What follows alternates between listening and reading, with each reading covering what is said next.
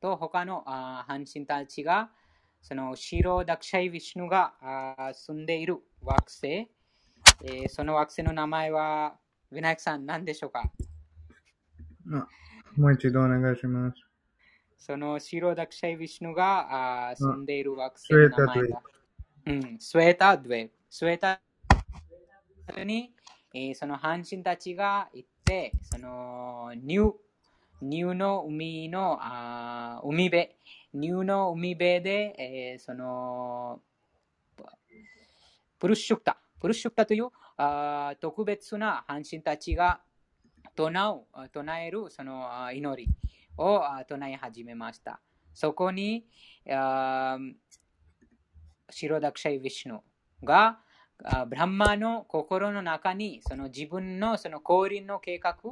を伝えました。あと他の半身たちに対してもその指示を伝えました。そのことで私たちが分かりましたが、その精神的な知識、この超越的な知識がその心に現れています。ブランマにその心に現れて、そこから指定継承上に降りてきます。ですからそれと同じようにこのヴェーダの知識もブランマが生まれた後、ブランマが千年、ブランマの千年、その苦行を行って、その後に、このヴェーダの知識、またあと創造、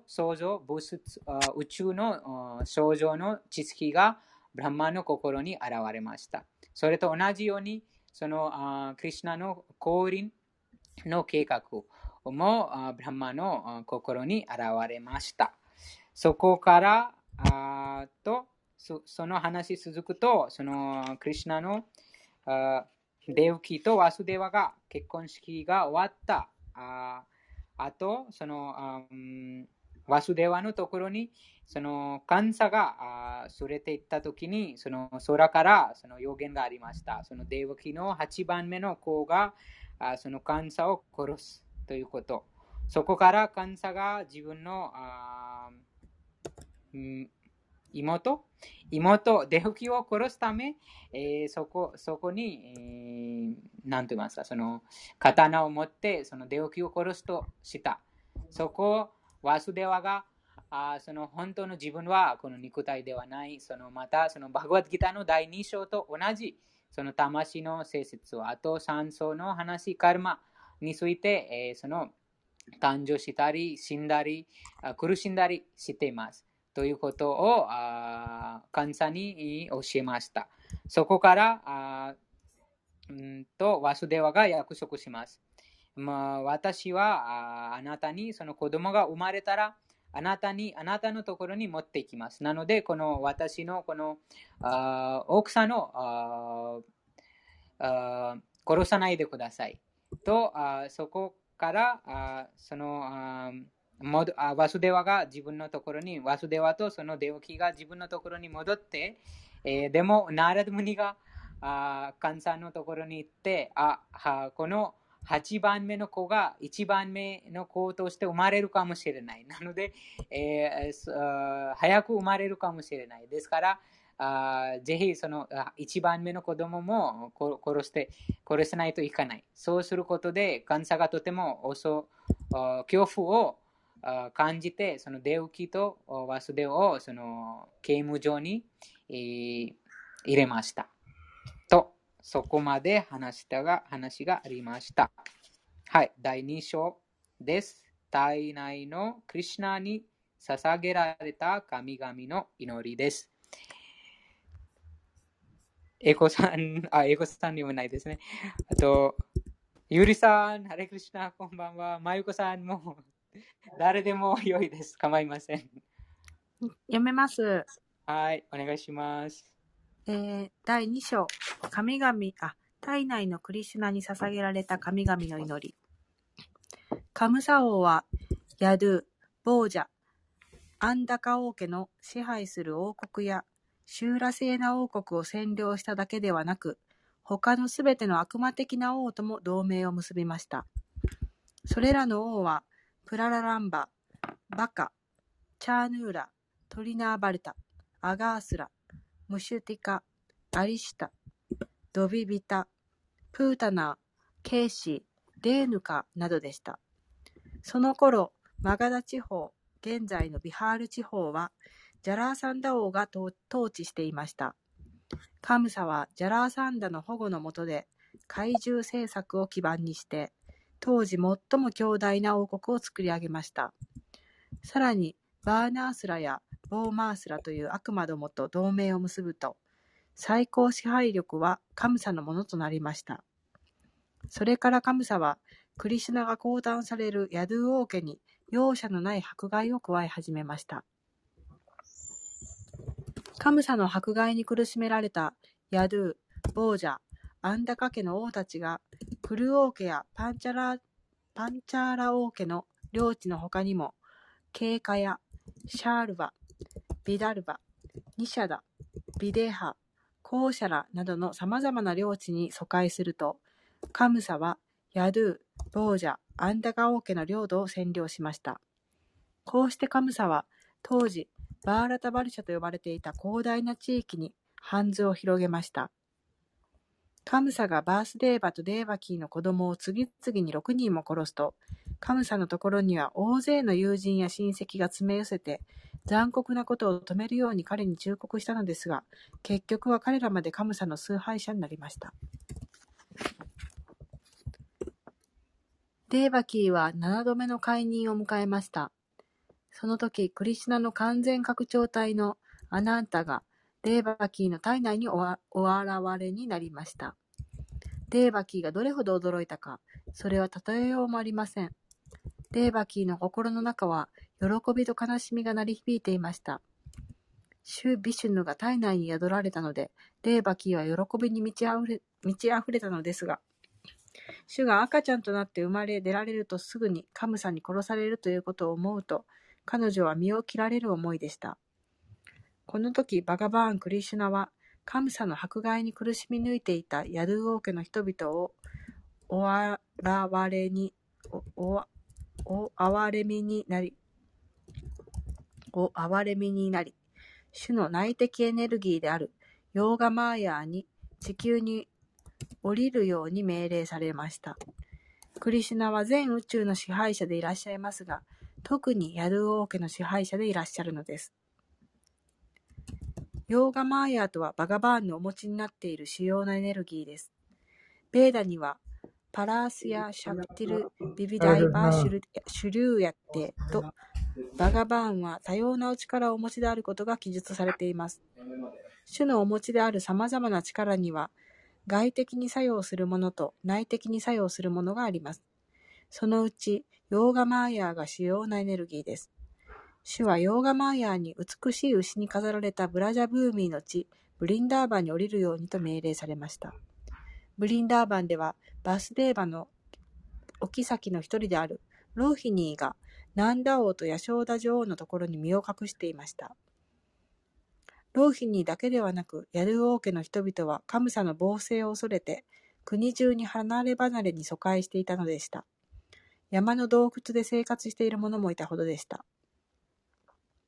主は命じられました。バースデーバとデーバキーがカムサに幽閉されている。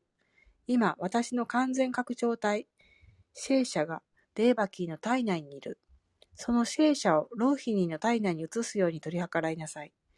その後私は全エネルギーとともにデーバキーの体内に入る。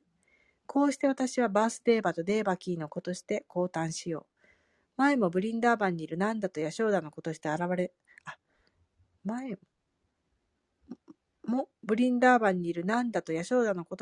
なさい。お前は私の妹として生まれるために、世界の人々は線香、ろうそく、花、釘など様々なものを捧げてお前を崇拝するであろう。お前はそのような者たちの感覚満足の欲望を叶えてやりなさい。物質に執着する者たちは、お前の様々な拡張体のドゥルガー、バドラカーリー、ビジャヤ、バイシュナビー、クムダ、チャンディカ、クリシュナ、マーダビー、カニャカ、マーヤ、ナーラヤーニー、イーシャニー、シャーラダやアンビカを通してお前を崇拝するであろう。クリシュナとヨーガマーヤーは兄と妹として降誕され、力の至上の源と至上の力としてお現れになりました。力の源と力を明確に区別することはできませんが、力はいつも力の源に従属しています。物質的な人々は力を崇拝しますが、超越主義者は力の源を崇拝します。クリシュナが力の至上の源でいらっしゃいます。そしてドゥルガーがこの物質界での至上の力です。ベーダ文化に従う人は力の源と力の両者を崇拝します。ビシュヌとデービーのお二人を崇拝する寺院は無数にあり、ビシュヌとデービーが同時に崇拝されることもあります。クリシュナの外的エネルギーのドゥルガーという力を崇拝する人は、多くの物質的な成功を容易に手に入れることができます。一方、超越的な向上を達成したい人は、クリシュナ意識で力の源を崇拝しなければなりません。種の拡張体のアナンタシェーシャがデーバキーの体内にいるということも、主はヨーガマイヤーにお告げになりました。アナンタはローヒニーの体内に種の配慮によって移されたので、後にサンカルシャンと呼ばれるようになり、すべての精神的な力、バラの源となられます。そのバラによって人々はラマンと呼ばれる人生の最高の至福を得ることができます。そのようなわけで完全拡張体アナンタは、お現れになった後、サンカルシャン、バララーマと呼ばれるようになるのです。ウパニシャッドには、ナーヤンアートマーバラヒーネーナーラビハと述べられています。これは、バララーマからの恩寵を十分に与えられていない者は、自己の悟りの最高段階に到達することはできないという意味です。バラとは体的な、身体的な力ではありません。身体的な力で精神的な完成を達成することは不可能です。ですから私たちはバララーマ、サンカルシャンがお与えくださる、精神的な力を持たなければなりません。アナンタ、すなわちシェーシャは、全惑星を支える力でいらっしゃいます。物理的には、この力は万有引力の法則として知られていますが、実際にはこの力はサンカルシャンのお持ちになっているエネルギーの権限です。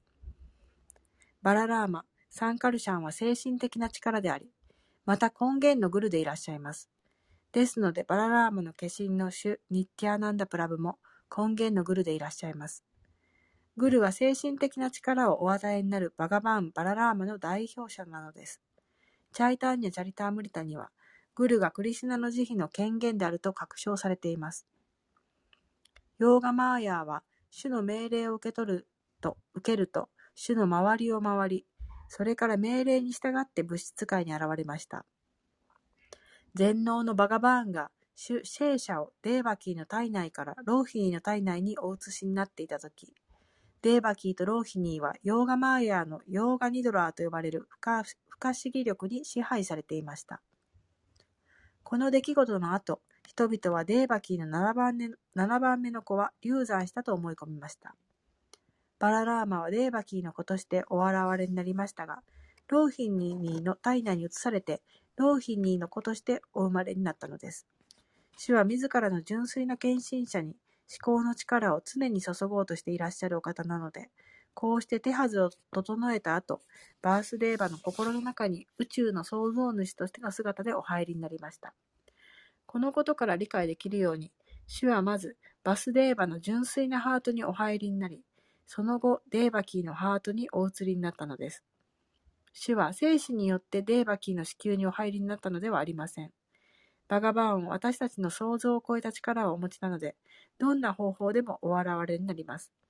子宮に精子を注入するという一般的な方法で、主は現れなくともよいのです。輝く太陽の光は人の目には眩しすぎます。バガバーンがバースデーバのハートに姿をお現しになっていたとき、バースデーバもそのように輝いて見えました。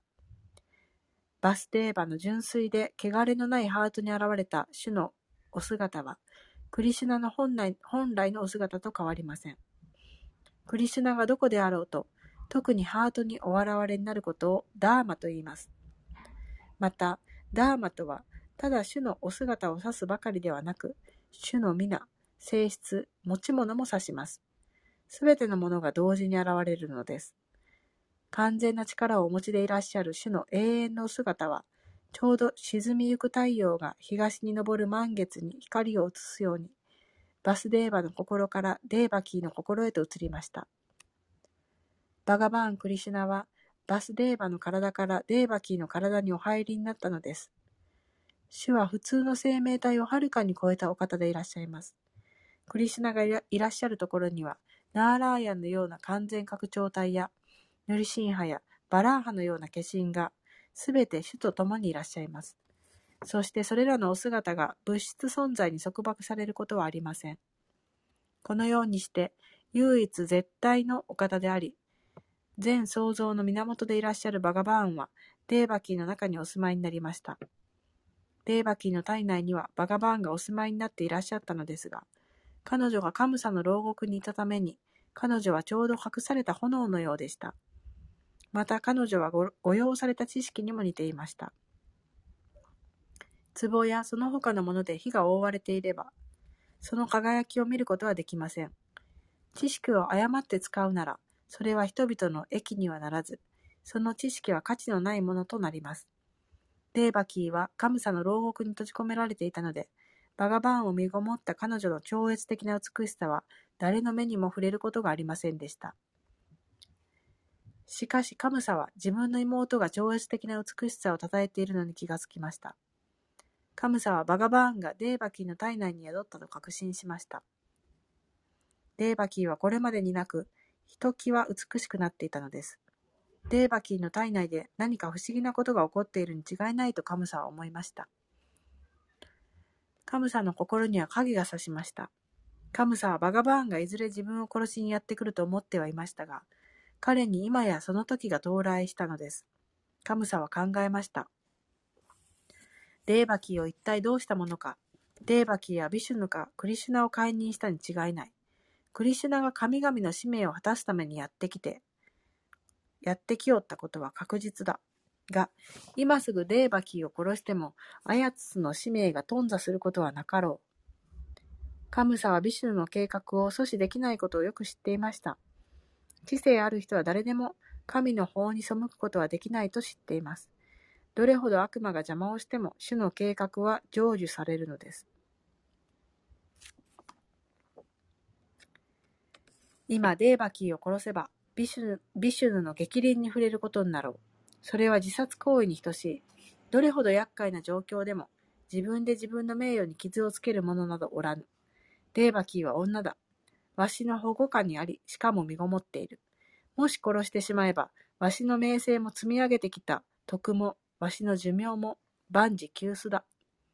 彼はさらに考えました。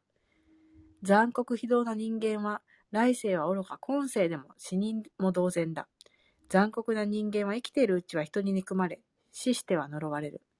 残酷なものは自分が体だと思っているので堕落していき、やがては地獄の奥底に落とされてしまう。このように、思案嘆くびのカムサは、デーバキーを殺そうか殺すまいかと思いを巡らせていました。結局カムサはデーバキーを今は殺さず、最終的な対決の時がやってくるのを待つことにしました。しかしカムサの心は、バガバーンへの憎しみで、紅蓮の炎を上げています。次々とデーバキーの赤ん坊を殺した様子を思い浮かべながら、主の誕生を彼は執拗に待ち続けています。主を殺すためです。心はバガバーンへの憎しみで膨れ上がって、カムサはいても立っても寝ても歩いても食べても執務中でも何をしていてもクリシュナやビシュヌのことばかりを思うようになりました。心があまりにバガバーンに没頭していたので、カムサには周りのすべてのものがクリシュナやビシュヌに見えました。カムサの心はビシュヌの思いで満たされていたのですが、残念なことに彼が献身者であるとは言えません。なぜならカムサはクリシュナを敵と考えていたからです。偉大な献身者の心も常にクリシュナに没頭しているのですが、献身者は敵意に満ちてクリシュナを思うのではなく、愛に満ちてクリシュナを思うのです。愛に満ちてクリシュナを思うことはクリシュナ意識ですが、敵意を持ってクリシュナを思うことはクリシュナ意識ではありません。その時、シュ・ブラフマーとシュ・シバは、すべての神々やナーラダのような偉大な聖者を伴って、カムサの王宮に姿を現しました。しかし普通の人の目にはその姿は見ることができませんでした。そして彼らは選び抜かれた素晴らしい祈りをバガバーンのために唱え始めました。そのような祈りは献身者にこの上なく喜ばしいものであり、献身者の望みを叶えてくれます。その祈りはまず、主が自らの誓いをお守りになることをたたえています。バガバットギーターで述べられているように、クリシュナがこの地球にお現れになるのは、ただ敬虔な者を救い、邪悪な者を滅ぼすためです。これが主の誓いです。神々は主がデーバキーの体内に宿られたのが、この誓いを果たすためであると知っていたので、神々は主が使命を果たしに降りてこられたことを喜んだのです。神々は主をサッティャンパラン、すなわち最高絶対真理と呼びかけました。誰もが真理を求めています。真理を求めるのが哲学的な生き方です。神々は絶対真理がクリシュナであると教えています。クリシュナが絶対真理でいらっしゃるので、完全なクリシュナ意識の人は絶対真理に達することができます。時間には過去、現在、未来という三要素があるので、相対的真理は永遠なる時間の流れの中では真理とはなり得ません。しかしクリシュナは過去、現在、未来のいずれにおいても真理でいらっしゃいます。この物質界ではすべてのものが過去、現在、未来という至上なる時間の力に支配されています。けれども創造の以前にもクリシュナは存在していらっしゃいました。そして宇宙が存在しているときには全創造がクリシュナに依存しています。宇宙が破壊された後もクリシュナは存在し続けられます。このようにクリシュナはいかなる状況においても絶対真理でいらっしゃるのです。この物質界に存在する真理はすべて絶対真理クリシュナから現れたものです。この物質界にあるすべての富の源はクリシュナです。この世界にあるどんな名声もクリシュナがお与えくださったものです。この世界のすべての力の源はクリシュナです。この世界のいかなる知識もクリシュナから現れたものです。つまりクリシュナはすべての相対真理の源でいらっしゃるのです。この物質界は土、水、火、空気、空間という5要素で構成されています。そしてこれらすべての要素もクリシュナから現れます。物質的科学者もこれらの5要素が物質権限の原因であると受け入れています。しかし精妙な要素も素行な要素もクリシュナに創造されたものです。またこの物質界で活動している生命体も中間エネルギーによって作られたものです。バガバットギーターの第7章で明らかにされているように、あらゆる一切の現象は上位エネルギーと下位エネルギーというクリシュナの2つのエネルギーの結合によって生じるのです。生命体は上位エネルギーであり、不活動的な物質要素は下位エネルギーです。そしてそれらが休止状態にあるとき、それらすべてはクリシュナのうちに存在します。誰か他に読みたい方いらっしゃいますか？読みます。はい、漢字が間違えたらぜひ教えてください。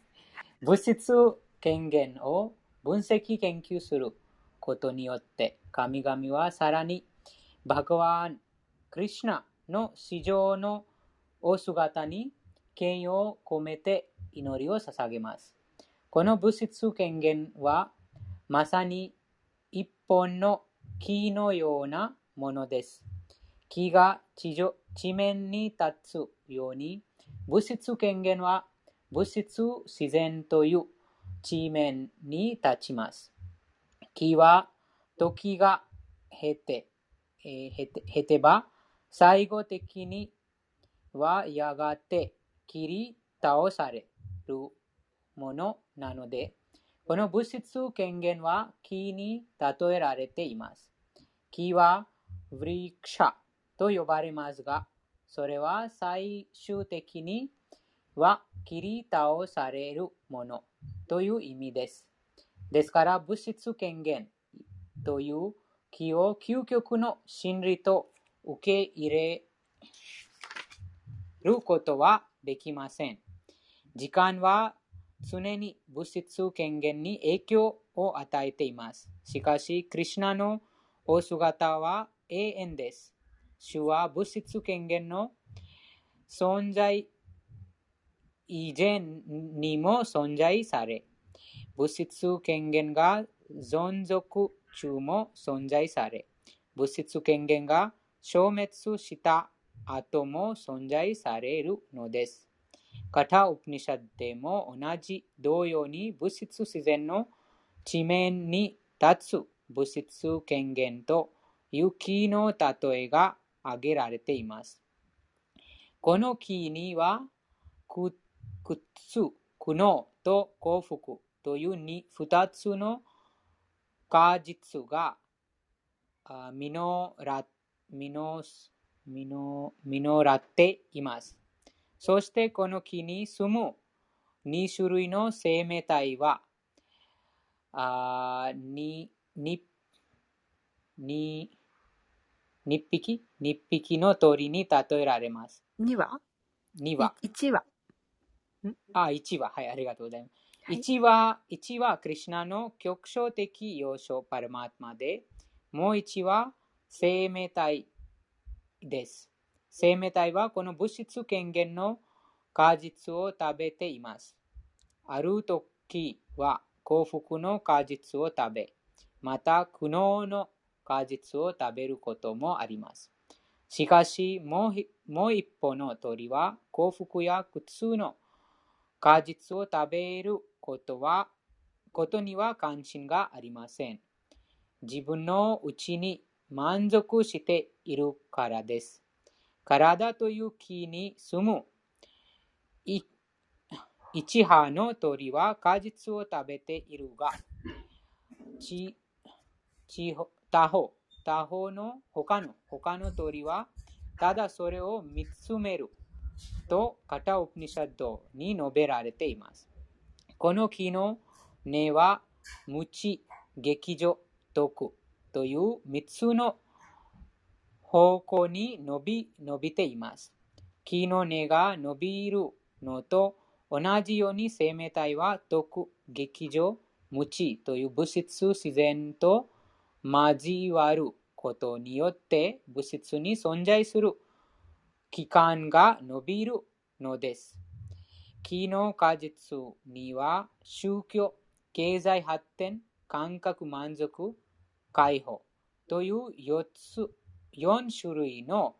味があります。物質自然の三様式とさまざまな関係を持つことにより、生命体はさまざまな種類の宗教、経済発展、感覚満足、解放を味わいます。人々は無知のために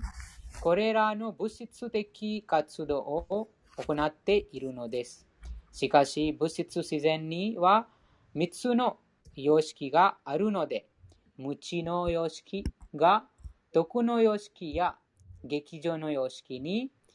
抑えられていることもあります。これらの物質的な果実の味は五感を通じて経験されます。5つの各知感覚は悲しみ、幻想、病気、死と上と乾きという6種類の無知に6種類の無知により苦痛を与えられます。物質の体という物質権限は筋肉、皮膚、筋肉、肉、骨髄、骨。脂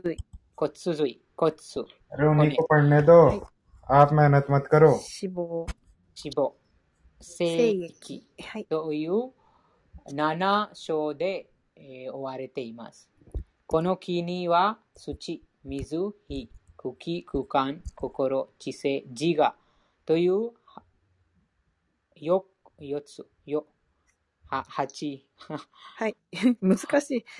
つです。8つの枝があります。そして体には2つの目、2つの鼻、2つの耳、1つの口、1つの性器、1つの肛門という9つの門があります。体の中にプラーナ、アパーナ、ウダーナ、ワーナ、サマーナなどの10種類の気が流れています。すでに説明しましたように、この体という気に止まっているニーハーの鳥は、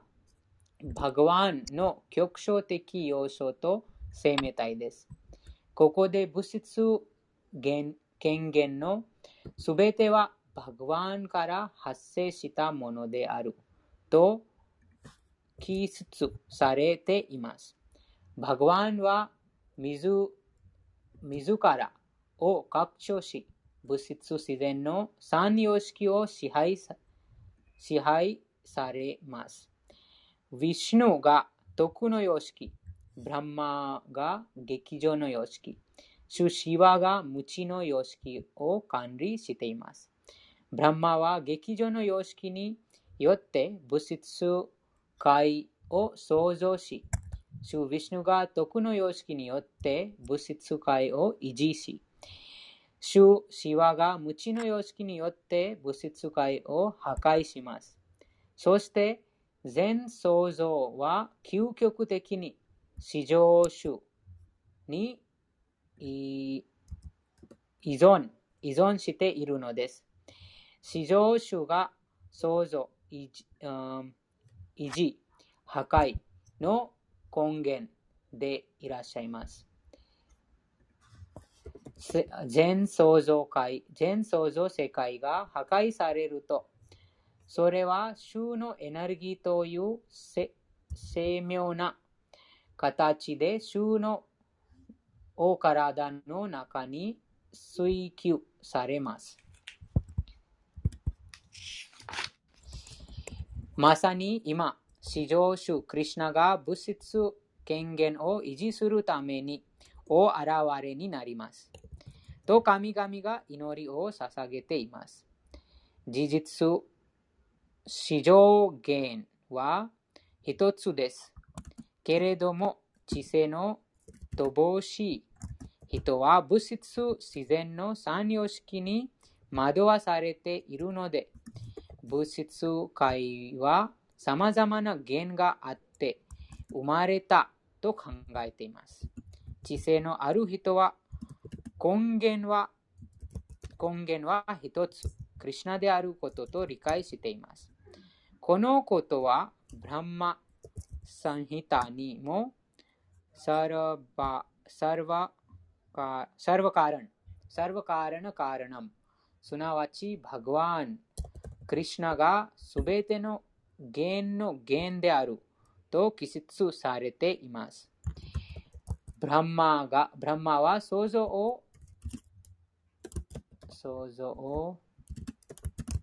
代表、創造する。司る代表者で。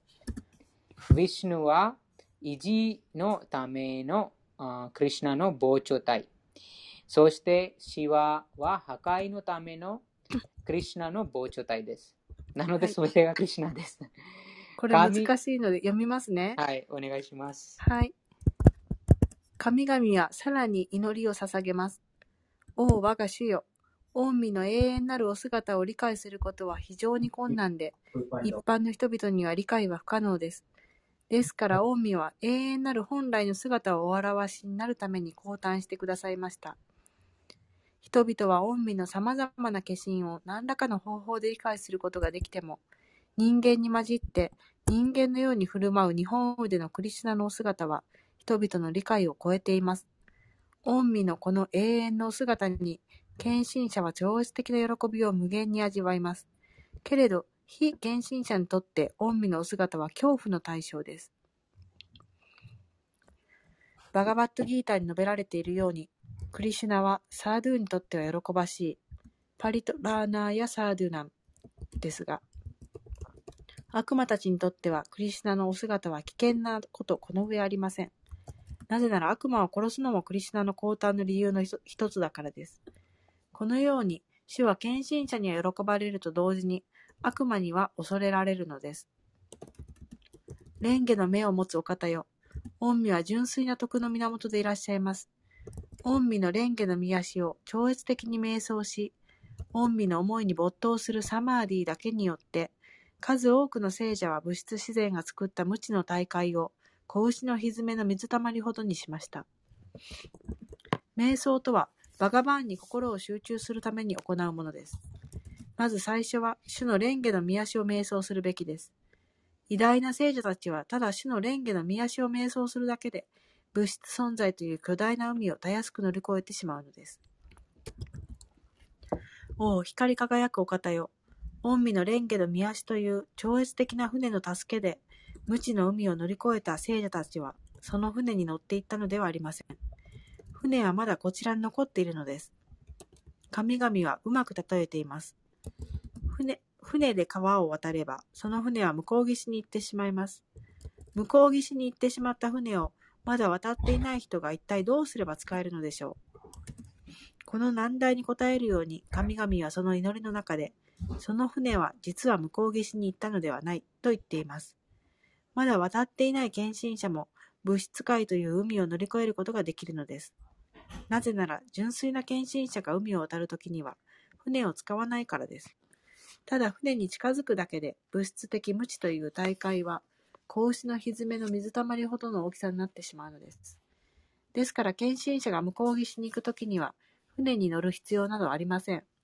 たちまちのうちに献身者は海を渡ってしまうのです。偉大な聖者はこのように束縛された魂を哀れむあまり、船を主の蓮華の御足のもとに残しておいてくれるのです。いかなる時にも主の御足を瞑想することはできます。そして主の御足を瞑想することによって、物質存在という大海を乗り越えることができるのです。瞑想とは主の蓮華の御足に心を集中させることです。蓮華の御足はバガバーンを指します。マーヤバーディは主の蓮華の御足がどのようなものであるかを理解することができません。ですので彼らは非人格的な存在を瞑想するのです。神々は無や非人格的なものを瞑想する者は無知の大海を乗り越えることはできないと深い悟りを語っています。無や非人格的な存在を瞑想する人はただ自分が解放を達成したいと考えているだけなのです。おうよごめんなさい。おう、蓮華の目を持つ主よ。そのような者たちの姿勢は汚れているのです。彼らは御身の御足を瞑想できないからです。マーヤバーディたちは一時的に非人格的な悟りの段階に向上するかもしれませんが、彼らの否定的活動の結果として、再び束縛された物質的な生活に堕落します。マーヤバーディは、厳格な禁言生活や苦行を行って、ブラフマンの後期、すなわち非人格的ブラフマンに没入しようとするにもかかわらず、彼らの心は物質的な汚れから浄化されているわけではありません。ただ物質的概念を否定しているだけなので、彼らは解放を達成しているとは言えません。ですから彼らは堕落するのです。バガバットギータに述べられているように、マーヤバーディは究極目的を悟るまでに大きな試練を越えなければなりません。また、シュリーマド・バーガバタムの冒頭では、バガバーンへの献身奉仕を行わなければ、果報的活動の束縛からの解放を得ることは不可能であると述べられています。主クリシュナのお言葉がバガバットギータで述べられ、偉大な聖者ナーラダのお言葉がシュリーマド・バーガバタムで語られ、そしてまたここでも神々がバガバーンへの献身奉仕を受け入れないならば、知識の究極的な目的について十分に理解することはできず、そのような者たちは御身の恩寵をいただくことができないと理解されている、と確証しています。マーヤバーディたちは自らが解放されていると考えていますが、彼らはバガバーンに対してどんな感情も持っていません。マーヤバーディたちは、クリシュナが物質界にいらっしゃるときには、主が物質の体をお持ちになると考えています。このように彼らは、主の超越的な体を見落としているのです。バガバットギーターもこのことを、アビャジャーナンティマンムーダと確証しています。物質的欲望を征服し、解放の境地に達したとしても、マーヤバーディたちは堕落してしまいます。ただ知識のために知識を得るだけで、主への献身奉仕を行わなければ、望む結果を得ることはできません。そのような人々が得るものは、ただ苦労だけなのです。それ以外のものを獲得することはできません。バガバットギーターは自分がブラフマンであると悟ることが全てではないと明確に記述しています。自分がブラフマンであると悟れば、物質的な執着、無執着を超越した喜びを得て、平安を達することはできます。しかし人はその段階で終わるのではなく、次の段階である献身奉仕を始めなければなりません。ブラフマンの悟りの段階に達した後、献身奉仕を行えば、永遠の精神王国に入ることが許され、主と交際しながら永遠の生活をすることができるのです。これが献身奉仕から得られる結果です。ですから、バガバーンの献身者は、マーヤバーディたちのように堕落することはありません。たとえ献身者が堕落したとしても、献身者は主に対する愛情を持ち続けます。献身奉仕の道には様々な困難が待ち構えているでしょうが、献身者はそれらを恐れることなく乗り越えます。なぜなら献身者はクリシュナに服従しているので、クリシュナにいつも保護されていることを確信しているからです。バガバットギーターでは、主は私の献身者が滅びることはないとおっしゃっています。我が主よ、御身はこの物質界のすべての生命体の幸福のために、根源の純粋な姿をお表しになりました。御身がお現れくださったので、すべての生きとし生けるものは、今こそバガバーンのお姿と本質を理解することができます。4つの社会階級に属する人々、ブラフマチャーリ、グリハスタ、バーナプラスタ、サンニャーシーは皆、御身が地上にお現れになった恩恵に浴することでしょう。愛しの主よ、幸運の女神の主人よ、御身の奉仕に没頭する献身者は、マーヤバーディたちのように、ようやく到達した高い境地から堕落してしまうことはありません。なぜなら献身者は、御身に保護されているので、解放の道を向上しようとする者に、絶えず障害を与えるマーヤの魔将軍の頭上をも飛び越してしまうからです。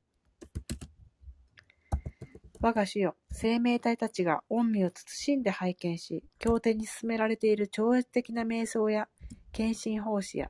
ベーダに定められている儀式を執り行って、御身をうやうやしく崇拝できるように、御身は生命体たちのために超越的な姿をお表しくださいました。親愛なる主よ、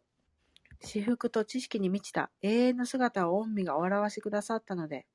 御身の真の立場に対する無知がすべて消されます。御身が超越的姿をお表してくだされなかったら、人々は御身の立場について愚かにも思索するばかりです。人々はそれぞれの物質自然の様式に応じて、御身についてただ思索するだけしかできないことでしょう。人々はクリシュナのお姿について様々な思索をしていたのですが、主がお現れになったので、その最終的回答が与えられました。物質自然の様式に応じて誰もがバガバーンについて想像します。ブラフマサンヒターには、主は最年長者でいらっしゃると記述されているので、宗教家の中には、神のお姿を年を取った老人として書く者もいます。しかし同じブラフマサンヒターには、主はあらゆる生命体の中で、最年長者でいらっしゃるが、若々しい青年のような永遠の姿をお持ちであると、全く相反することが書かれています。これについて、シュリーマド・バーガバタムは、ビジュニャーナム・アギャーナ・ビダーパマールジャナムと説明しています。ビジュニャーナムとは、至上主に関する超越的知識を意味します。また、ビジュニャーナンという語には、経験から得られた知識という意味もあります。ブラフマサンヒタの中で、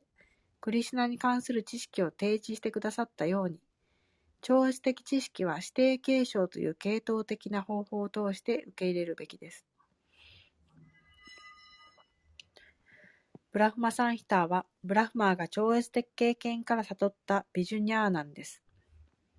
ブラフマサンヒタでも、ブラフマーはクリシュナの超越的王国の中でのクリシュナのお姿と遊戯を記述しました。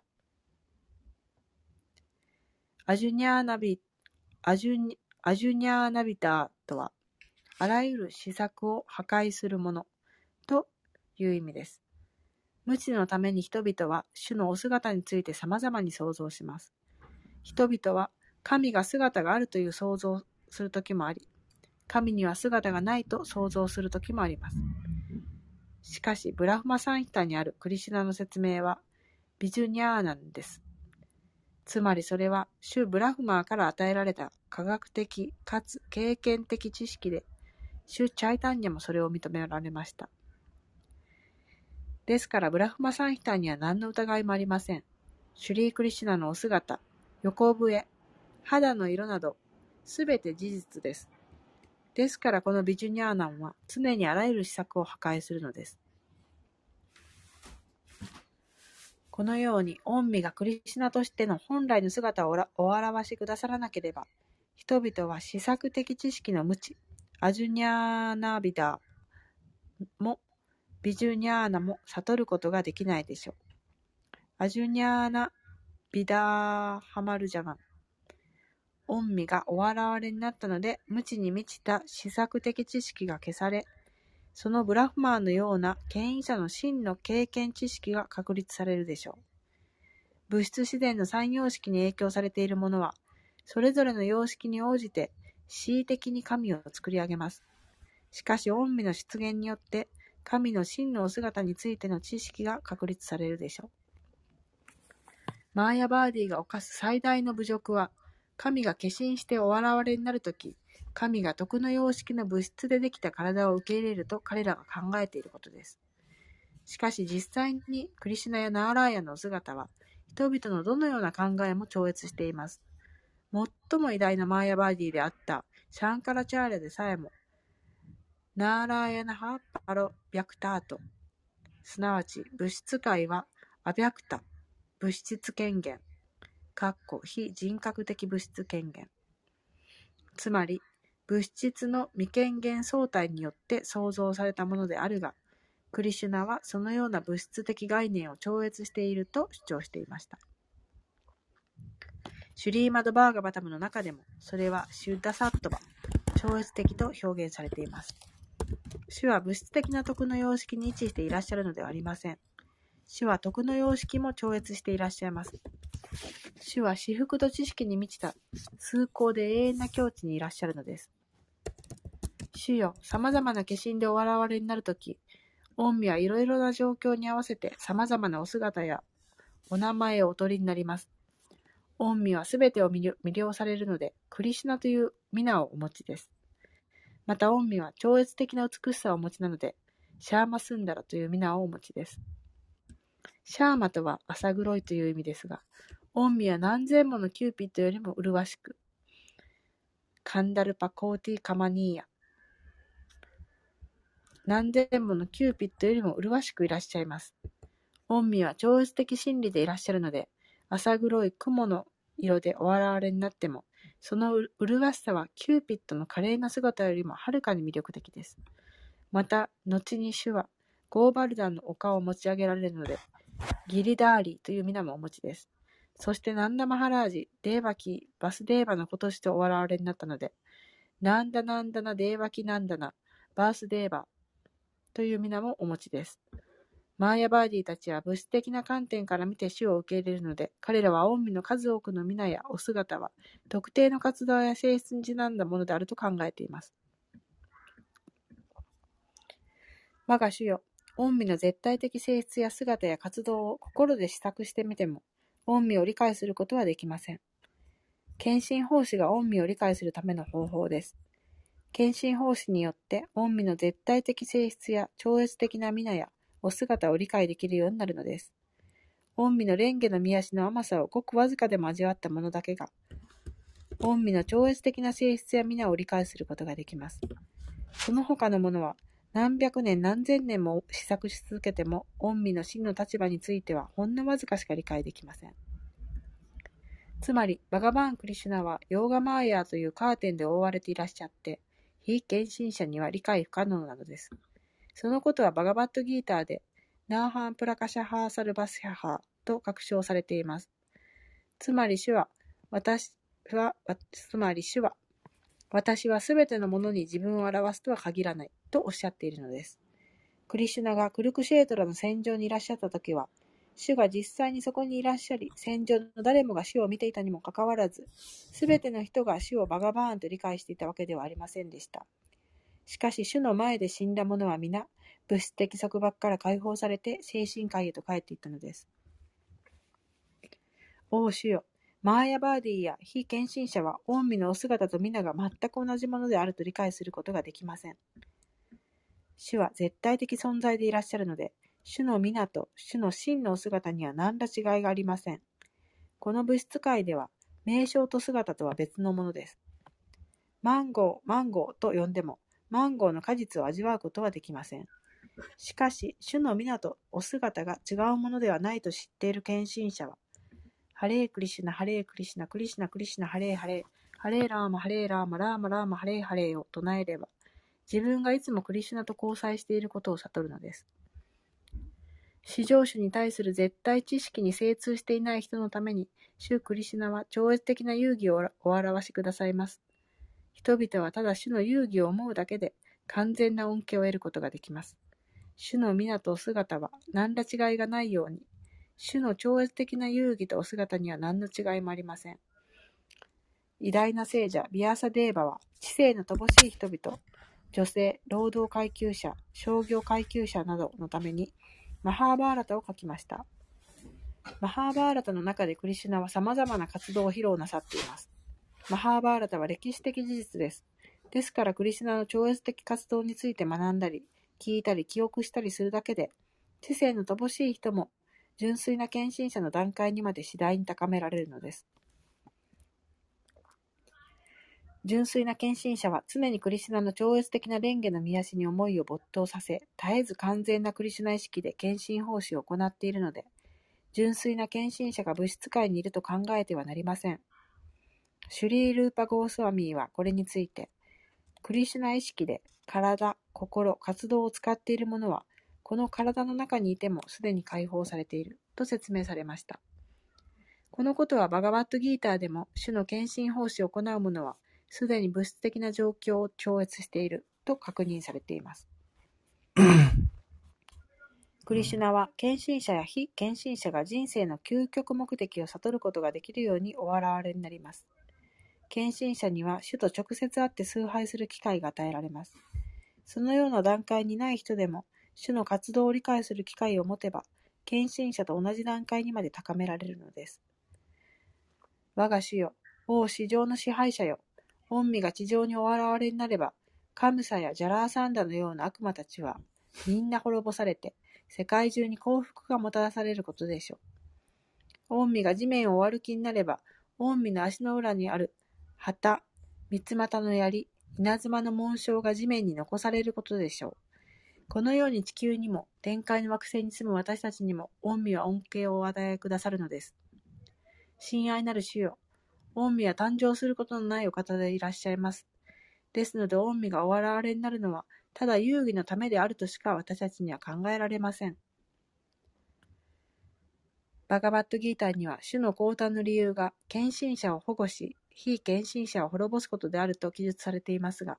実際は、主は献身者とお会いになるために降誕されるのであって、ただ非献身者を滅ぼすためではないのです。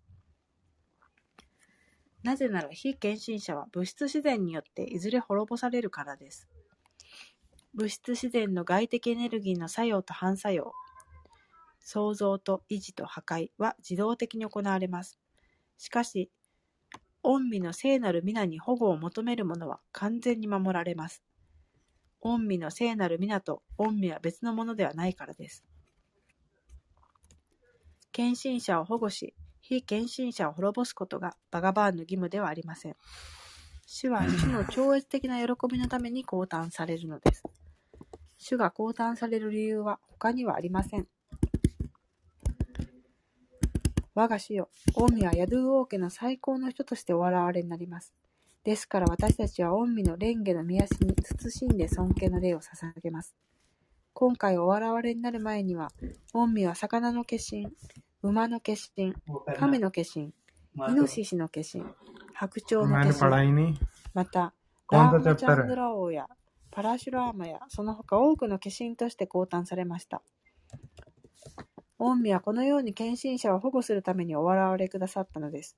そして今、バガバーンご自身としてお現れになった御身にお願い申し上げます。どうか私たちを、そして山界をすべてお守りください。私たちの平和の生活が乱されることのないように保護してください。親愛なるデーバキーよ、あなたの体内にはバガバーンが宿っていらっしゃいます。主はご自身の完全拡張体とともに出現しようとなさっていらっしゃいます。あなたのお腹にいるのはバガバーンでいらっしゃいます。ですので、ボージャ家の王であるあなたの兄を恐れる必要はありません。生まれてくるあなたの子、主クリシュナは、根源のバガバーンで、敬虔なヤドゥー王家を守るためにお現れになります。主はお一人で降誕されるのではなく、第一の完全拡張体、バララーマと共にお現れになります。デーバキーは兄のカムサをとても恐れていました。カムサがもう彼女の子を何人も殺していたからです。デーバキーはクリシュナのことが心配でなりませんでした。ビシュヌプラーナには、すべての神々は火と共にデーバキーを慰めるために現れて、デーバキーの子はカムサに殺されることはないと彼女を励ましたものであった、と記述されています。クリシュナはこの地上の負担を取り除くためだけに、デーバキーの体内にお現れになったのではなく、ヤドゥー王家の人々、特にバスデーバとデーバキーを保護するためにお現れになったのです。クリシュナはバスデーバの心からデーバキーの心にお移りになると、それからデーバキーの体内に移っていかれました。このようにしてすべての神々は、クリシュナの母デーバキーを崇拝しました。このようにして主の超越的姿を崇拝した後、すべての神々は主ブラフマーと主シバを先頭にして、それぞれの天界の惑星へと帰ってきました。以上、クリシュナ第2章、体内のクリシュナに捧げられた神々の祈りに関するバクティ・ベーダンタの解説終了します。ありがとうございました。なんか、まゆこさんの素晴らしい声でこの読書をしていただき、誠にありがとうございました。いえ、読むのが下手くそですいませんでした。なんか、今日はなんか私たちはなんか一般的な人々はちょっと生まると、なんか生まる前にほとんどはこのような素晴らしいお祈りありませんですね。そのお祈り代わり、これほとんどはそれはお母さんの心配とか、家族たちの心配ですね。生まるときに。でもこれ素晴らしい、これ自己の神様は現ると、その現れの時のにも、このような超越的なことを行っています。例えば、すべての神様は聞いて、このデーバキーの前にお祈り注げています。だから、こういうふうなことから私たちは、デーバキーの立場も分かっています。でも、その偉大な敬愛者、その中にクリシュナ、今、そろそろその中から、クリシュナは生まれています。でも、そういうふうな敬愛者たちも、なんかみんなもう、そういうふうな敬愛者たちに祈りを注げています。だから、私たちもこのようないろいろの祈りから、クリシュナ意識の方法も分かっています。今、一般的に私たちはクリシュナとつながるためにハレクリシュナマントラを唱えています。時々心の中に簡単なクリシュナと話もしています。例えば、じゃあ、クリシュナよ、今日は大変でした。クリシュナよ、今日はありがとうございました。こんな感じの話もしています。でも、私たちはクリシュナ意識の上の段階まで行くと、直接クリシュナとこのような関係も、作ることができます。例えば、このような、神々の注げたクリシュナにお祈り、でもいろいろな神々とか、彼らも、クリシュナの結構、いい敬愛者たちです。上の段階の敬愛者たちあるから、あの人たちはクリシュナのすごい、詳しくとか具体的なお祈りを注ぐことができます。でもこのようなクリシュナブックからこのようなどうやってクリシュナと、話するかとかどうやってクリシュナと連絡するかこのようなことも理解することができます。例えばこのようなクリシュナの敬愛者たち、今次の、読書会で私たちはこのようなブランマの祈りとかナラダの祈りとか、いろいろな敬愛者たちから捧げたクリシュナの、話とかお祈りを、読むことができます。だからこのような素晴らしい祈りを読むと、私たちも敬愛者たちの考え分かることができます。そろそろこういうふうなことを理解して、私も、クリシュナと出会うと、私たちはクリシュナ意識でもっと上がる、もっと上の段階に上がります。例えば、時々クリシュナの写真を見て、こういうふうな、話もすることができますね。でもやっぱり私たちは純粋な敬愛者になるとクリシュナもお互いに喋ってます。でもほとんどはこのようなことでちょっと始まることができます。始まることではこのバグワッドギータで教えた、バグワッドギータの、住所に教えた分にクリシュナを教えてますね。いつも私たちは、何でもするとクリシュナに任せる。二つはいつもクリシュナに考えるべき。だからクリシュナに考えると、時々自分のことはクリシュナとシェアしたこともできます。ほとんどはインドの寺でも、方々はクリシュナの姿の前に来て、クリシュナに自分の問題とか、自分の幸せとか、自分のことをシェアしています。クリシュナは私たちの、貴重な友達であり、友達やるから、私たちはこのような、細かいこともクリシュナとシェアすることができます。でもシェアしなくてもクリシュナは全部知っている。だから、クリシュナは一番、近い友達ですので、クリシュナとこのような神々のようにお祈りを注ぐことができます。多分私の日本語はちょっと良くないけど、多分皆様はテーマ分かってると思います。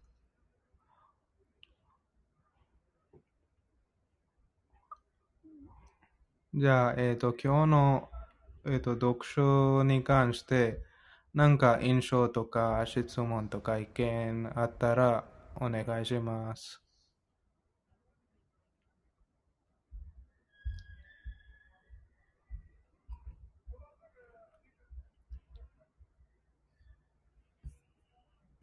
あれ、ボロ固めろ。この読書にその素晴らしいことがありましたが、クリシュナのこの遊戯について考うこと、思い出すことで、その完全な恩恵を得ることができます。なので、そのクリシュナのその娯楽について聞くこと、読むことで、その自然にそのクリシュナが降臨したその現象、またはクリシュナが降臨した後、どういうふうに活動をしたのか、それを考えるようになります。そうすると、その考うことで、そのクリシュナのその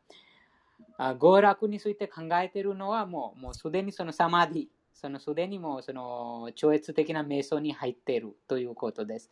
なので、その必要性、そのなぜそのクリシュナの娯楽、遊戯を読むのか、またはなぜその聞くのかというは、そのこの本にも書かれています。そのただ、人々はただ、そのクリシュナの娯楽を思うだけで、完全な恩恵を得ることができます。そうすることで、人生の究極の目的。人生の究極目的は、シリマッド・バーガータムにもクリシュナがおっしゃってます。そのクリシュナを知ることです。クリシュナを悟ることです。バーガーン、思考人格心を悟ることです。なので、その聞くこと、あと思い出すこと、その考えることで、人生の究極目的、クリシュナを悟ることができます。なので、一番簡単な方法です。その前も、そのハレクリシュナマントラの話もありましたが、クリシュナが絶対的な存在ですから、クリシュナの名前、クリシュナの娯楽、クリシュナの皆、クリシュナの娯楽、クリシュナにまつわる話に違いがありません。なので、そのもう全てがそのクリシュナです。その絶対的なものです。そのマンゴとなうと、マンゴを味わうことができませんが、でも、ハレクリシュナ、またはクリシュナにまつわる、そのクリシュナの娯楽について語ったり、聞いたりすると、そのクリシュナと交際することができます。あと、心が徐々に浄化されると、もうクリシュナと交際していますという経験するようになります。そうすることで、そのクリシュナを悟ることができます。このポイントでした。以上です。ありがとう、ヨギさん、マユコさん。今日の素晴らしい。ありがとうございます。なかなかそんな段階に行けそうにないですけど。じゃあ、頑張ってみますね。頑張ってみます。同じように繰り返します。はい。今日、とても素晴らしいこの現象がありました。その、クリシュナが、最初にワスデワの心にお現れになりました。そこからワスデワの心からデウキの心にお現れになりました。そこからデウキの体内に移しました。そのとても何て言いますか、その素晴らしい瞑想です。今日学んだ瞑想。なのでそのいつもこの現象を瞑想します。はい。マユコさん、ありがとうございました。素晴らしいでした。今日の読書は。そうですね。素晴らしかったです。素晴らしい本でした。じゃあ、マユコさん、前は読んだことがありますか？読んだことあるけど、全部忘れてました。でも、ヨギさんとビナヤクさんの、コメントのおかげで、今日いっぱい素晴らしいことが書いてあったけど、そのポイントをまとめてくださったので、そっか、そこを覚えておこうって思いました。そうですね。それは、このような、この読書会の理由もですね、なんか私たちだけではなくて、私たちはなんかみんなにちょっとリクエストしてますね。なんか自分の意見を教えてくださいとか、みんなのこのようなまとめとか意見をもらうと、ちょっと、私たちの理解ももっと強くなります。私もです。そうですね、そうです。そのみんながそれぞれのみんななんとかその悟りを持ってます。ですから、そのみんなのその悟りで自分の理解も含まれます。なので、その非常にその役に立ちます。ですから、プラブパダもこのバーガードギターでもいろんなところにその敬愛者の交流について、敬愛者のその交際、神聖な交流についていろんなところにその集中しています。なので、その交流が一番大事です。その交流がないと、その糸の中に住んでいるカエルになってしまいます。ロジさん、はい。でもインド人とかでもたくさん、ね、チキン食べてる人いますけど、あんまり今その話がちょっと関係ないです。後で話します。はい。インド人の話。今ちょっと待ってください。今全然今。私クリシナの話してる。今クリシナがその現れになったそういう話です。どこでしたか。その交流のその非常なその大切なポイントは、いろんな方々がそれぞれ その段階の悟りをなんとかその悟りがあります。なのでその方から聞くと、あ、そうだなと、そういうふうな非常にその勉強になります。ですから、そのヨギさんはあんまりクリシナの話しか興味ないみたいね。自分の国の話とか興味がないみたいね。そうですね、クリシナなのでクリシナがバグワッドギータになりますね。アナニアスチンタヤントマン、いつも私について話聞くくださいということです。なのであんまり自分の国のことはあまり興味ないのかな。自分の国はワイクンタの国です。クリシナの国です。違います。物質的なインドの国、インドの物質的な部分のインドの物質的な要素は興味がない。ないです。クリシナ。今日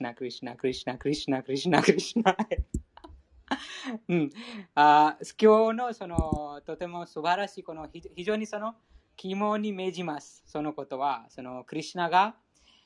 どうやってその降臨なさったのか、その非常にもう忘れられないです。そのヨギさん、でもさ、ビリンダーバンとかはインドはビリンダーバンとか精神性のとこあるて確かにありますよね。でも物質的なこともすごい盛んに行われてるでしょ。ということは物質的なことはあまり興味ないんですか、ヨギさん。すべてが精神的です。クリシナとその結びつけば。違う。いや、いろんな楽しいこととか、クリシナ以外のこととかあんまり興味がない。クリシナ以外ものはないです。もうクリシナ以外ものはないです。クリシナのそのなんとか力によってその行われてます。なので究極はもうクリシナです。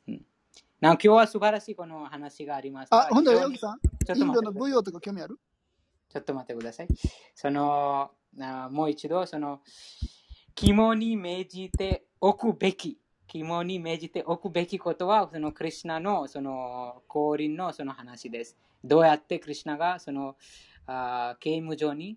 お現れになったか、それは非常に何と言いますか、もう忘れられないほどのすごくその心に残ってます。そういうふうに